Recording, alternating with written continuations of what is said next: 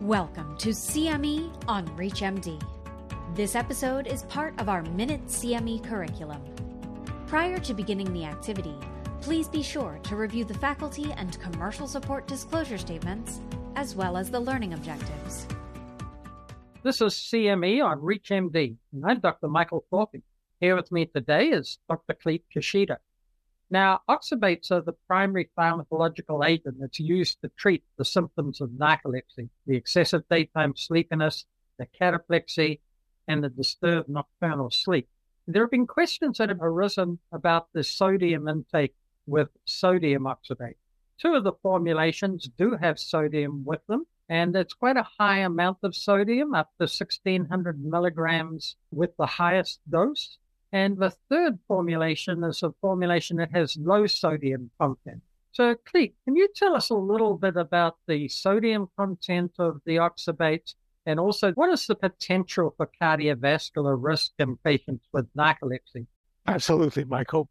So, interestingly, researchers have been studying sodium oxybate for narcolepsy about 20 years ago. And in the course of looking at this research, what we found was there's about nine studies and two publications that have focused on post marketing surveillance of sodium oxybate. And when you look at these data, it is quite striking that for sodium oxybate, it really is not directly linked in adults to cardiovascular risk. So for most people, the sodium and sodium oxybate should not be a cause of concern for those that are taking it for narcolepsy in terms of cardiovascular risk. So they don't necessarily need to change their sodium oxybate medication just because of the sodium content. But, you know, one thing to keep in mind is there's certain populations where we have to be a little more cognizant of their sodium content. And those include individuals that have uh, high blood pressure, for instance, also those with heart failure and those with kidney disease.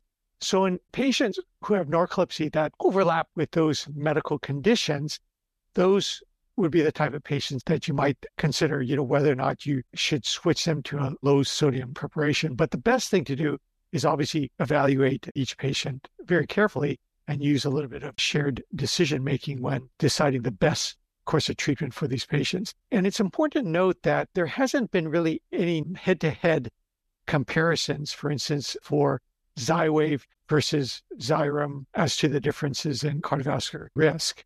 So just because Xywav has less sodium, it can't be unequivocally stated that there is a reduced cardiovascular risk. So, Clete, what you have indicated is that although two of these agents do have extra sodium, we really don't have any data indicating that that sodium has any deleterious effect in the patients with narcolepsy. However, if patients do have some of those risk factors that you mentioned, the cardiovascular problems, the renal problems, then certainly it makes sense to use a low sodium formulation. However, not everyone can take the low sodium formulation. There are benefits to the others. There are people, for example, who have POTS disease with low blood pressure, and then the sodium oxybate actually has some advantage. And of course, there are some patients who can't take the medication twice at night. So the advantage of taking once nightly is a big plus for them if they can't take a second dose.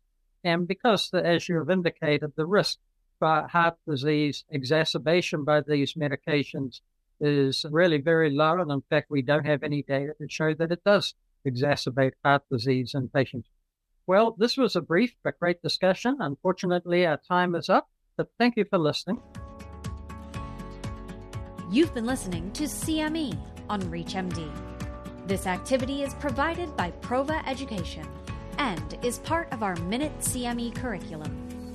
To receive your free CME credit or to download this activity, go to reachmd.com/prova.